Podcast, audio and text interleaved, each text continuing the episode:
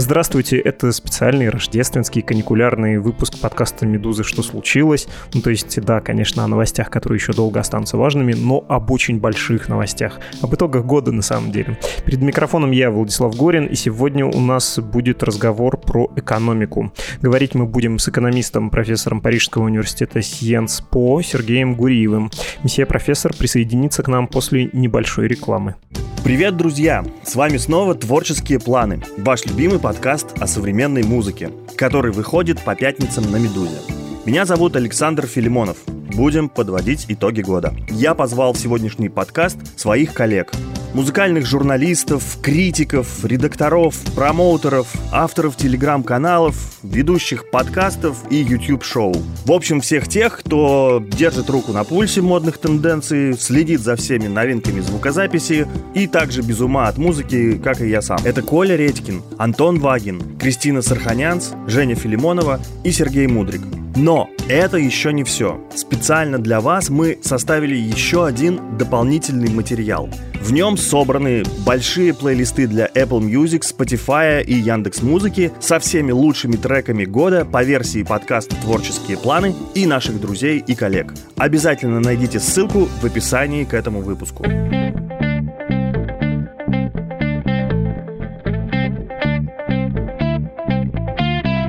Сергей Гуриев, профессор Парижского университета Сьянс-По. Здравствуйте, Сергей. Здравствуйте, Владислав. Спасибо за приглашение.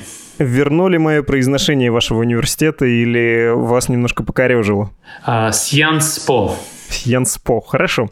Давайте поговорим про пандемию, про экономику, про итоги года. В начале пандемии, когда оказалось, что все будет хуже, чем оказалось на самом деле, но закончится быстрее, чем закончилось, точнее, еще не закончилось, вы с другими экономистами обратились к правительству России, и смысл был примерно такой в вашем письме. Нужно распечатать фонды и потратить побольше денег на помощь людям и бизнесам. Отчасти к вашему совету прислушались, отчасти это был пример других стран, западных в первую очередь.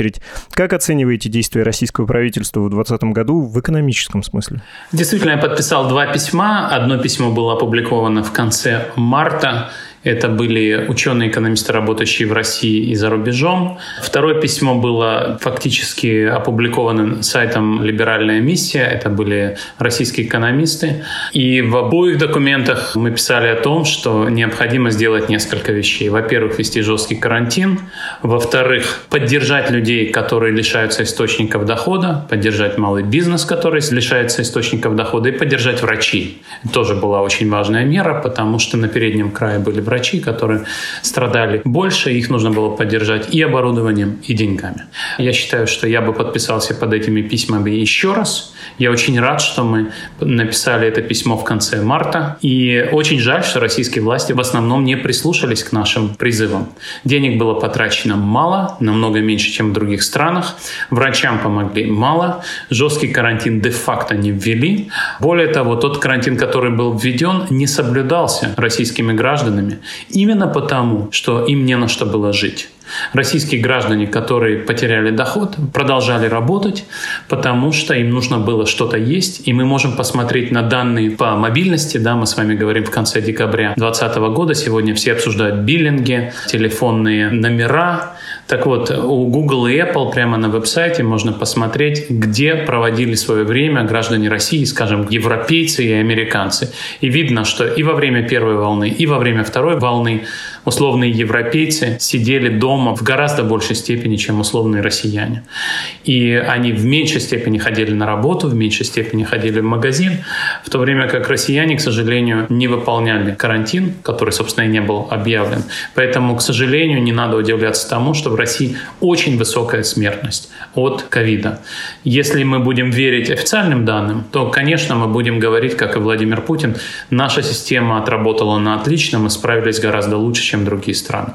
Но если мы будем смотреть на объективные данные, а именно на данные по избыточной смертности, то мы говорим о том, что в России в 2020 году умерло на 300 тысяч человек больше, чем в предыдущие годы. А тренд, надо сказать, в последние годы был на снижение, а не на повышение. Поэтому, конечно, это огромные потери, которых можно было бы избежать, если бы власти послушались призыва экономистов.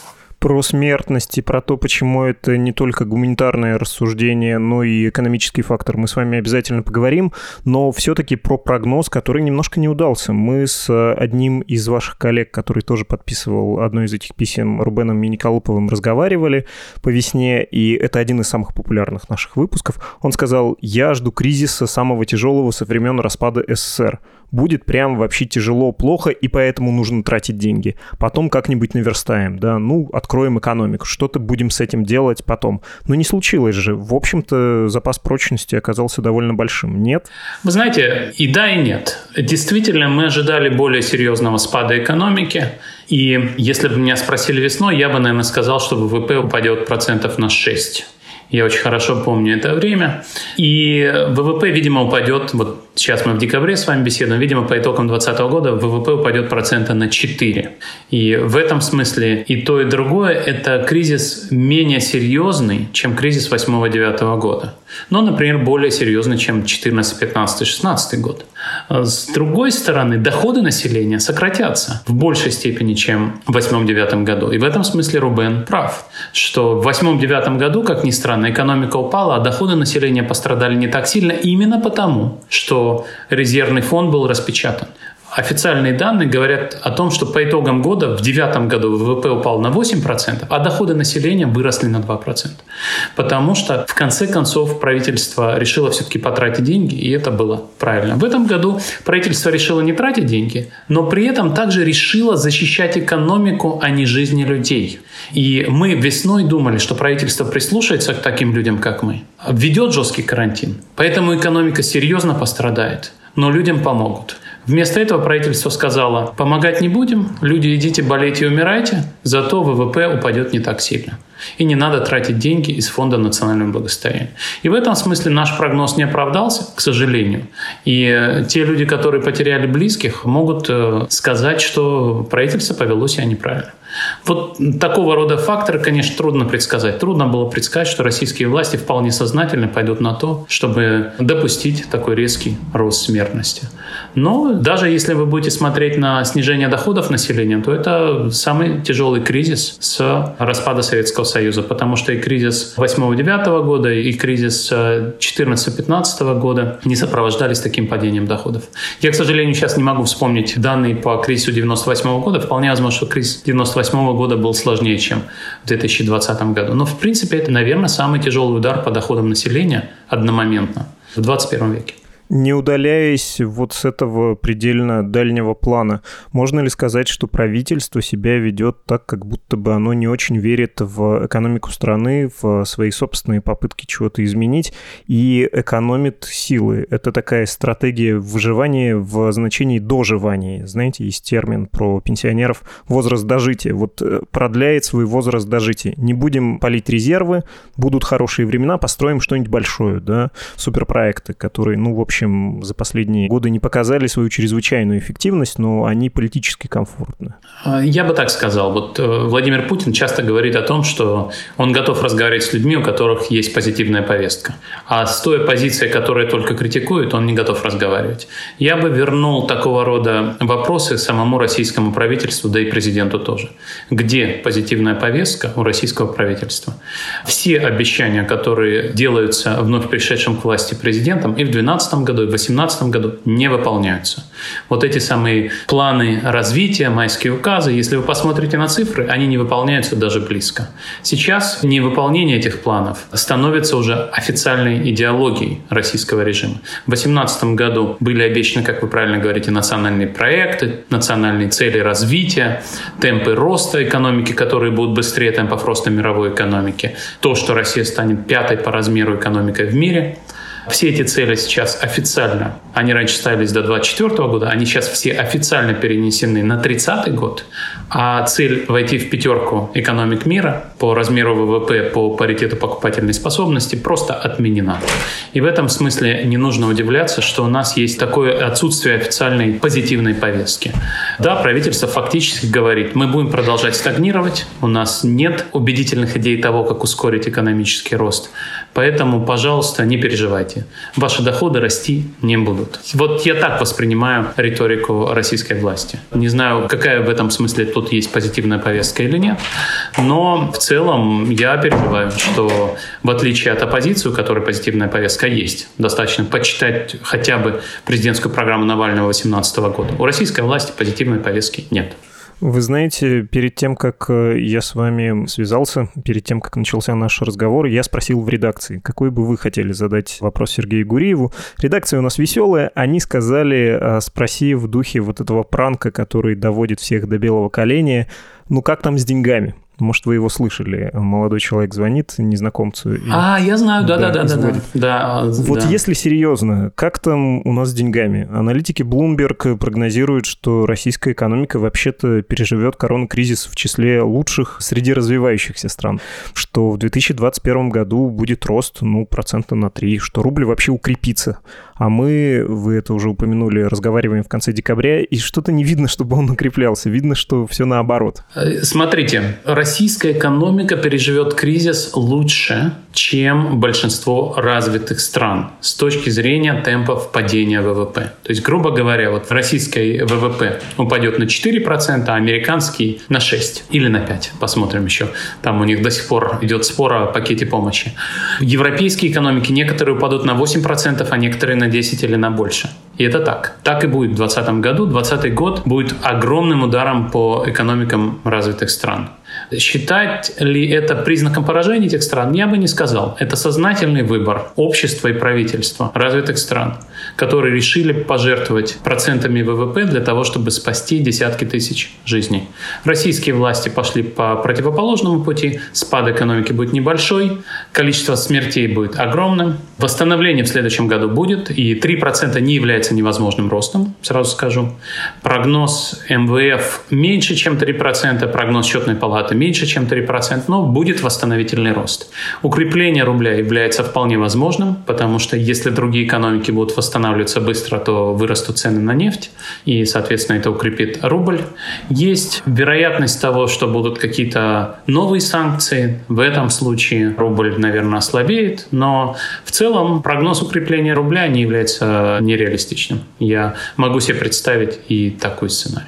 Но главное не в этом. Прежде чем идти дальше, когда вы спрашиваете, что с деньгами, на вопрос, что с деньгами, российский премьер-министр Медведев ответил: денег нет, но вы держитесь. Вот когда спрашивали, закончатся в России деньги или нет, вот это тот самый момент начала 2016 года, когда российское правительство сказало: денег нет. И, нарушив законы Российской Федерации, не проиндексировало пенсию пенсионерам в соответствии с инфляцией. Это был тот момент, когда российское правительство де-факто объявило банкротство по своим обязательствам, определенным российским законодательством.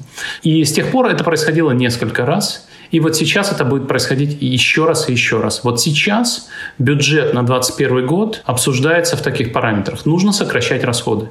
Нельзя тратить на здравоохранение столько же, сколько раньше. Нужно сократить расходы на здравоохранение. Понимаете, вот когда вы начинаете думать в этих терминах, то сразу вы догадываетесь, что-то пошло не так. Вот как-то в Америке люди жалуются на здравоохранение, в Европе жалуются на здравоохранение. Но в России здравоохранение, конечно, существенно отстает от западного. И тем не менее, российские власти тратят на здравоохранение все меньше и меньше. А вот на госсми российский бюджет находит деньги. И вот это бюджетное ограничение, когда экономика не растет так быстро, как она должна расти, у вас возникает ситуация, что вы должны решать, кому не давать денег. Докторам или пропагандистам. И, конечно, такая власть, которая сегодня сидит в тюрьме, в Кремле, извините, интересная оговорка. Власть, которая сегодня сидит в Кремле, она выбирает пропагандистов, не задумываясь. Звучит немножко спекулятивно. Все-таки, наверное, на здравоохранение в абсолютных цифрах нужно больше средств. В абсолютных цифрах в проекте бюджета предусмотрено сокращение. Насколько, вы упоминали про санкции, насколько фундаментальные экономические позиции России вступают в противоречие с санкциями и антисанкциями? Насколько это будет важным фактором? Ну и если говорить про оппозицию, есть подозрение, до чего там подозрение, прямое признание Алексея Навального, что он свой политический капитал в Европе попробует реализовать тем, что введет не санкции против экономики вообще, не против российского народа, а против отдельных персон в окружении Владимира Путина. Верите, что что такое может случиться и что это на что-то повлияет? Как-то скорректирует курс правительства? Алексей Навальный очень важный российский политик, и то, что произошло в 2020 году, однозначно сделало его ведущим оппозиционным политиком, по крайней мере, с точки зрения любого европейского политика. Тем не менее, санкции определяют не Алексей Навальный, а европейские политики. Он может им давать советы, может высказываться, но решение принимает все-таки не он. Что касается того, на кого ляжет бремя санкций, сразу скажу, до тех пор, пока бюджетом распоряжаются те люди, на которых накладывают санкции, или на друзей, которых накладывают санкции, бремя санкций так или иначе будет падать на нас, с вами, Владислав, простых российских налогоплательщиков. Если санкции накладываются на друга российского президента, будут приняты специальные законы, чтобы компенсировать ему потери от санкций за счет российского бюджета, в который мы с вами платим налоги, и за счет российских пенсионеров, которым не будут повышены пенсии, и за счет российских докторов, которым не будут выплачены надбавки, обещанные президентом Путиным. Еще про политическое вмешательство в экономические рыночные процессы. Мы тут наблюдали очередной этап заморозки цен, но, кажется, чуть более решительный, чем обычно. В случае с базовыми продуктами Владимир Путин сказал, что это такое, урожай большой, а все в цене растет, давайте меньше продавать за рубеж. Мы по этому поводу делали выпуск с экономистом Вадимом Новиковым, у него была такая мысль, что это в любом случае плохо, потому что если получится у чиновников, они попробуют сделать так еще раз. Если не получится, они решат, что плохо старались и снова будут регулировать цены. Вы верите в то, что опробованная с такой охотой в 2020 году мера венесуэльская, она распространится, что будет еще раз повторяться нечто подобное в наших холодных землях? В целом я, конечно, против регулирования цен, особенно вот в таком режиме, где выступает президент и сразу все начинают почему-то регулировать цены. Я могу себе представить ситуацию, что какие-то цены являются несправедливыми из-за того, что продавцы на этом рынке обладают монопольной властью. Вот Вадим Новиков, он человек, который занимается антимонопольным регулированием и скорее считает, что антимонопольное регулирование на многих рынках является избыточным госвмешательством. Я скорее придерживаюсь другой точки зрения, считаю, что с монополиями надо бороться. Но с монополиями нужно бороться не по окрику из Кремля, а при помощи систематической работы, в том числе и при помощи экономического анализа. Не может так быть, чтобы вчера эта монополия была не монополией, а сегодня Путин выступил, и она вдруг стала считаться монополией. Оценка монопольной власти – это техническая работа, которую должна делать антимонопольная служба. И в Европе это устроено так. То, что это происходит таким образом в России, что Путин выступил и вдруг все опомнились и решили, что что-то пошло не так, это, безусловно, политическое вмешательство в работу исполнительных органов власти. И это мне, конечно, не нравится. Но пока, насколько я понимаю, нет проблемы дефицита, и в этом смысле венесуэльская ситуация пока не наступила. Поэтому пока, я думаю, рано паниковать. Но быть недовольным и озабоченным уже можно. Про Россию, кажется, мы базовые какие-то вещи обсудили. Давайте про мир поговорим. Есть общее рассуждение про то, что в любой кризис, а пандемия, несомненно, такой стресс-тест для всех, акселерируются процессы, которые и так происходят в мире. Вы из больших процессов, которые в этом году стали особенно заметны, явны и бесповоротны, что ли, какие бы выделили? На мой обывательский взгляд, видимо, что-то с нефтью, причем с потреблением, а не с производством. С производством давно случилось, видимо, человечество от нее отказывается, ну, рискну предположить. Видимо, мы наблюдаем процесс суверенизации технологического сектора, когда американцы защищают свои технологии от китайцев, не пускают на свой рынок китайский, вспомним TikTok, ну и по-другому разговаривают с большими корпорациями. То, что я сказал, полная или глупость? Это первый вопрос. А второй вопрос, какие вы большие процессы выделили бы? Если бы вы не говорили о своем выборе, я сказал бы примерно то же. Главный большой процесс – это цифровизация. Так как большинство людей оказалось на удаленке, то вдруг стало понятно, что многие вещи можно делать онлайн, нужно делать онлайн. Многие цифровые сервисы получили толчок к быстрому развитию, к опережающему развитию, и очевидно, что многие эти сервисы останутся на месте и даже и после пандемии. Надо понимать, что это не последняя пандемия, поэтому так или иначе все экономики, все предприятия, все государства будут готовиться, и у всех будут специальные планы для новой пандемии, и эти планы будут включать в себя в том числе и способы перехода на цифровую работу, на удаленную работу и так далее. И не случайно цифровые компании технологические компании сегодня стоят так дорого, как никогда в истории, несмотря на экономический кризис. Еще один тренд, и это связано с тем, что вы говорили о нефти, это тренд перехода на зеленую энергию, на возобновляемые источники энергии. Здесь есть несколько вещей. Во-первых, это то, что раньше зеленым политикам традиционные политики отвечали: конечно, изменение климата — это опасно, но мы не можем пожертвовать экономикой. В этом году мы потеряли огромное количество процентов ВВП, в том числе из-за того, что возник новый вирус. Зеленые политики, политики, которые озабочены экологическими проблемами, говорят, что это связано в том числе и с наступлением человека на природу, и изменение климата может породить новые ситуации такого рода. И нам придется еще дороже платить экономическими процентами за то, что происходит глобальное изменение климата. И в этом смысле у них гораздо более сильные аргументы после 2020 года, чем до 2020 года. Вторая история связана с тем, что люди будут гораздо меньше ездить. И сейчас многие бизнесмены, профессионалы думают о том, что вместо того, чтобы ездить на конференцию, можно выступить онлайн. Вместо того, чтобы проводить переговоры лицом к лицу, можно провести их в Zoom. И поэтому спрос на авиаперевозки, например, очевидно, снизится. Это также приведет к снижению цен на нефть. И это, в свою очередь, тоже плохая новость для любого продавца нефти. До кризиса предполагалось, по разным прогнозам, предполагалось, что где-то в 30-м или 35-м году начнет снижаться глобальное потребление нефти, то есть до этого оно будет расти, а где-то в 30-м или 35-м году начнет снижаться. Сейчас прогнозы говорят о том, что, скорее всего, это произойдет до 30-го года. Еще один фактор в эту же копилку – это, конечно, поведение ключевых правительств. И это будет и поведение администрации Байдена, но в первую очередь, конечно, поведение Еврокомиссии и всех европейских стран. Экономика упала, теперь она будет восстанавливаться. Многие правительства сказали: давайте не упустим этот шанс и сделаем восстановление зеленым. И огромные деньги, которые выделяются в Европе, и, очевидно, деньги, которые будут выделяться в Америке, так или иначе будут поддерживать восстановление экономики не в то состояние, в котором она была в 2019 году, а в более зеленом сценарии, когда восстановление будет в том числе связано и с переходом на более экологические источники энергии и способы производства. И это, очевидно, произойдет в первую очередь в Европе, но, видимо, будет происходить и в Америке в том числе. А эти страны вместе уже играют большую роль как предъявители спроса и на энергию, и на продукцию, на товары, произведенные чистым или грязным способом. И надо сказать, что в этом году, помимо объявления о том, что Европа хочет перейти к нулевым нетовыбросам к 50-му году, такое заявление сделал и Китай. Китай объявил о цели достичь нулевых нетовыбросов к 60-му году. Это медленнее, чем в Европе. Тем не менее, это цель, к которой, очевидно, Китай будет двигаться быстрее, чем он бы планировал до 2020 года. Поэтому такой тренд тоже есть. Еще один тренд – это, конечно, переезд в пригороды и деревни.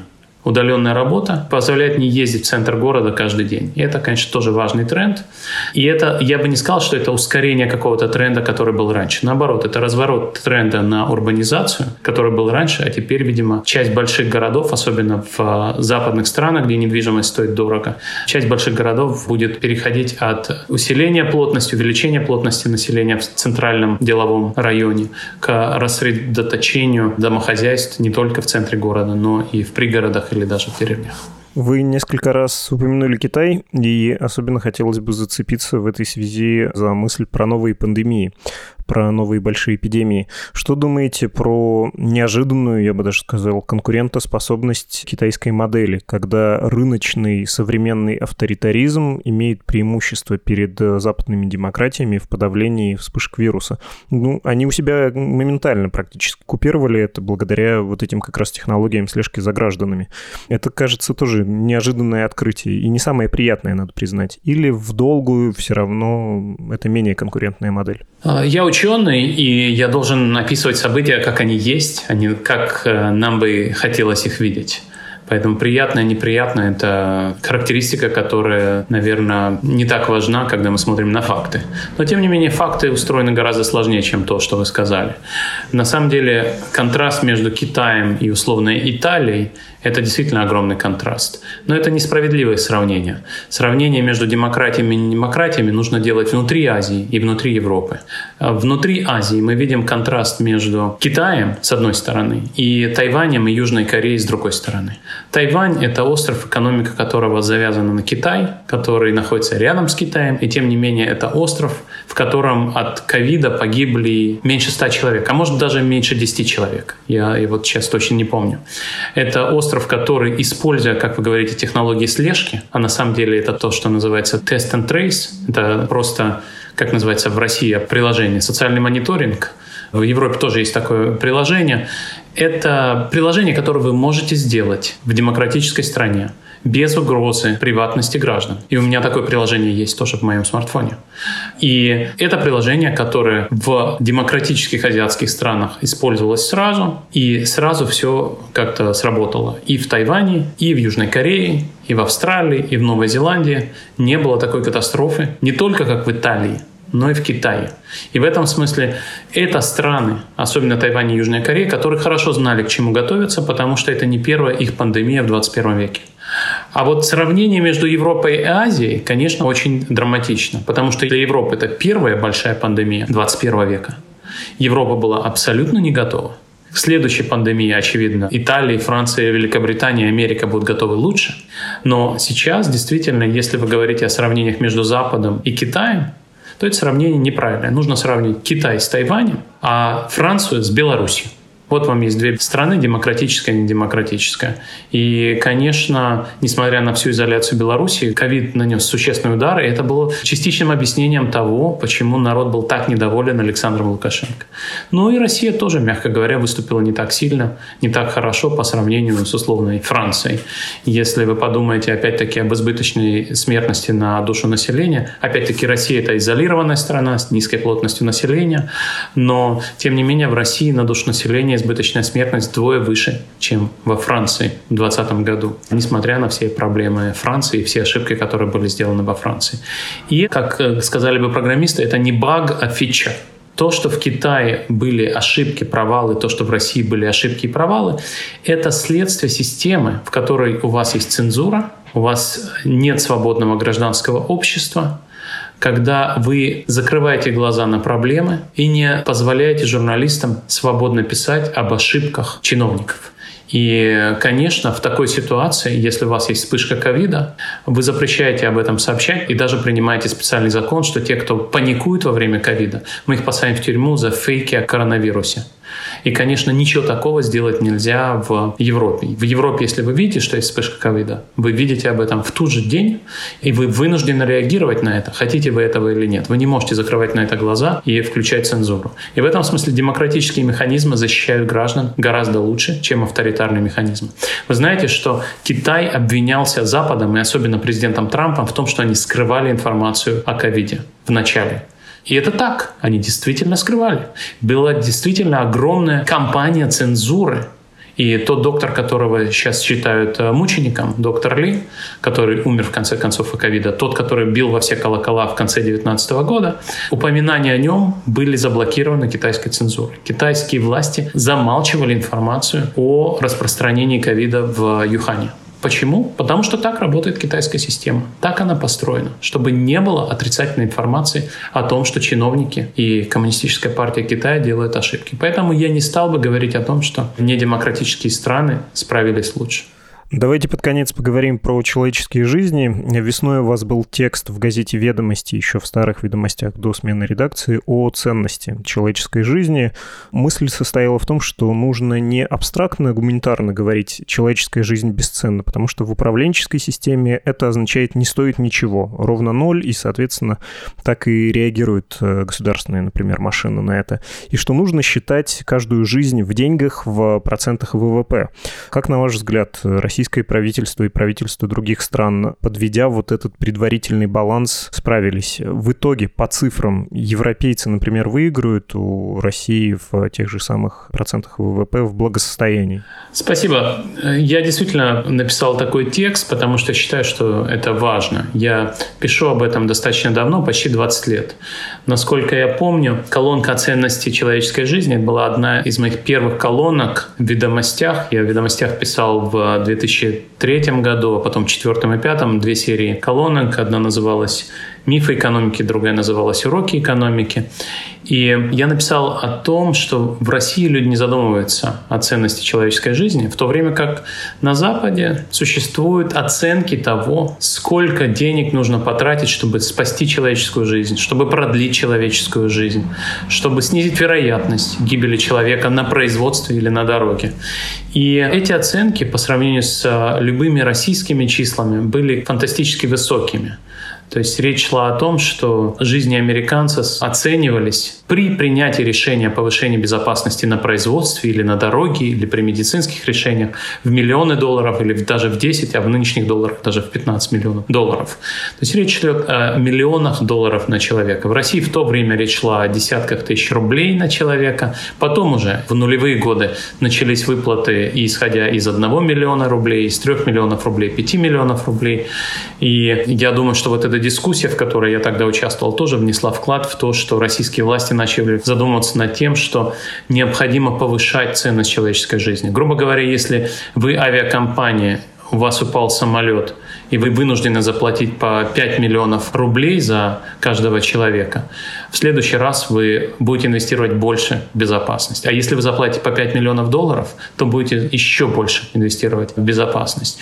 И все это вещи, о которых я готов говорить очень долго, но скажу только, что в 2020 году выбор был абсолютно четкий. Западные власти приняли решение пожертвовать деньгами и спасти жизнь.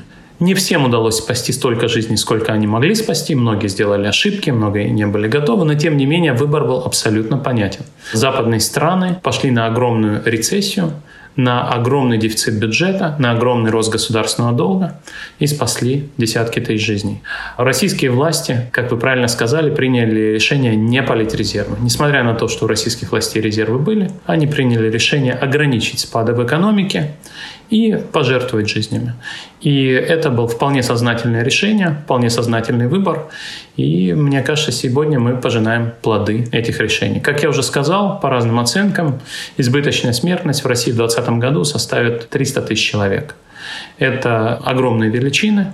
Мы увидим резкое падение продолжительности жизни в 2020 году. И когда российские власти говорят о том, что им хочется сберегать население России, удлинять российские жизни, заботиться о демографической ситуации. Вспомните 2020 год.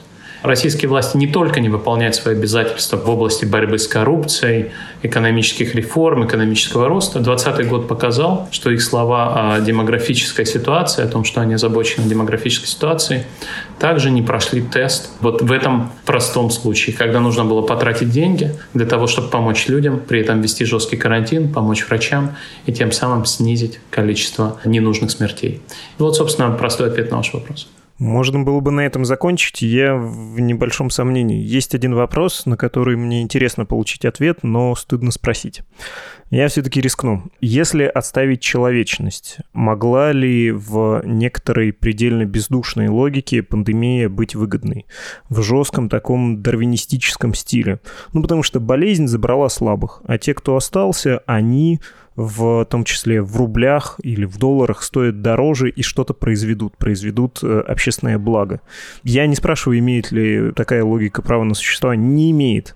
Но вот если вдруг мы решили бы посчитать, как считаете, может пандемия быть в этом извращенном смысле выгодным делом? Вы знаете, даже те люди, которые переболели и остались живы, некоторые из них получили долгосрочные негативные последствия для здоровья, которые нам пока еще до конца непонятны.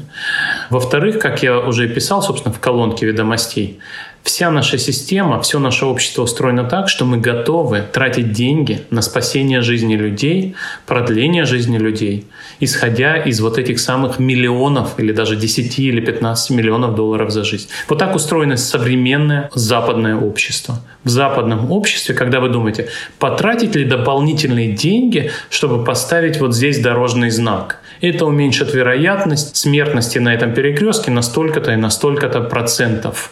И когда вы делаете вот эти расчеты, вам нужно заложить туда стоимость жизни. И вы закладываете туда 10 миллионов долларов. Так вот, исходя из такого рода понимания, Правильно выступили западные страны, потеряв деньги, но спасая жизни. И неправильно поступила Россия. Вот, собственно, такой ответ на ваш вопрос. Нужно ли спасать жизни? Нужно ли спасать жизни пожилых людей, больных людей?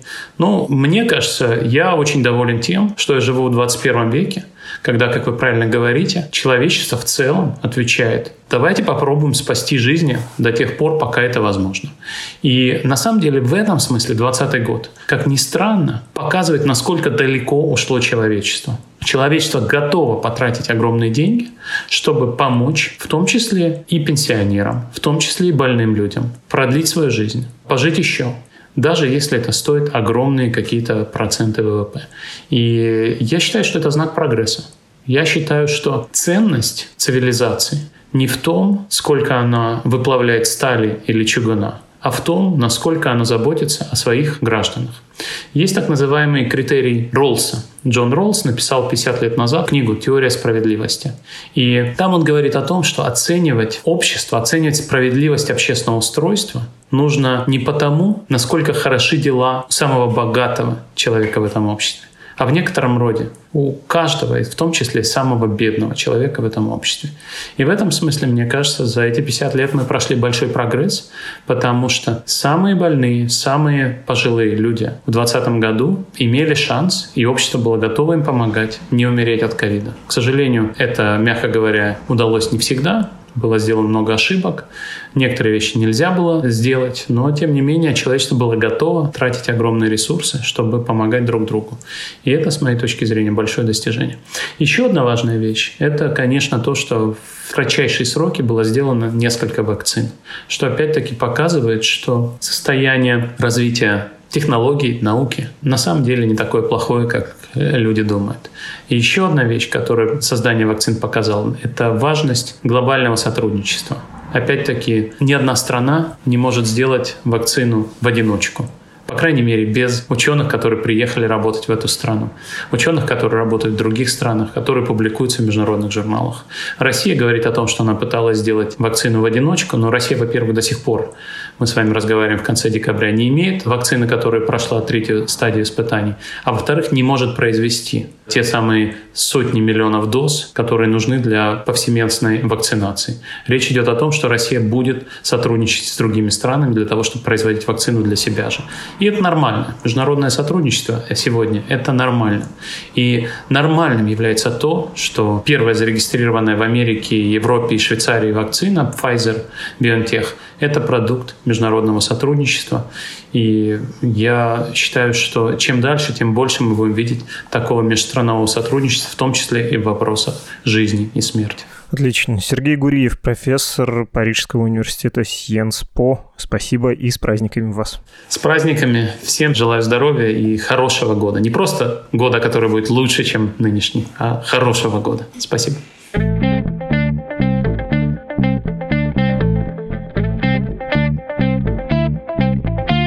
Вы слушали «Что случилось?». Это был один из наших каникулярных итоговых эпизодов. Другие выпуски, как вообще все подкасты «Медузы», слушайте в нашем мобильном приложении или на сайте издания, а также на платформах для подкастов и музыки, таких как Apple Podcasts, Google Podcasts, Spotify, Castbox, Яндекс.Музыка, YouTube и так далее. Ваши рождественские открытки принимаем на электронную почту podcast@meduza.io и в Telegram «Медуза loves you». С праздниками и обнимаем вас!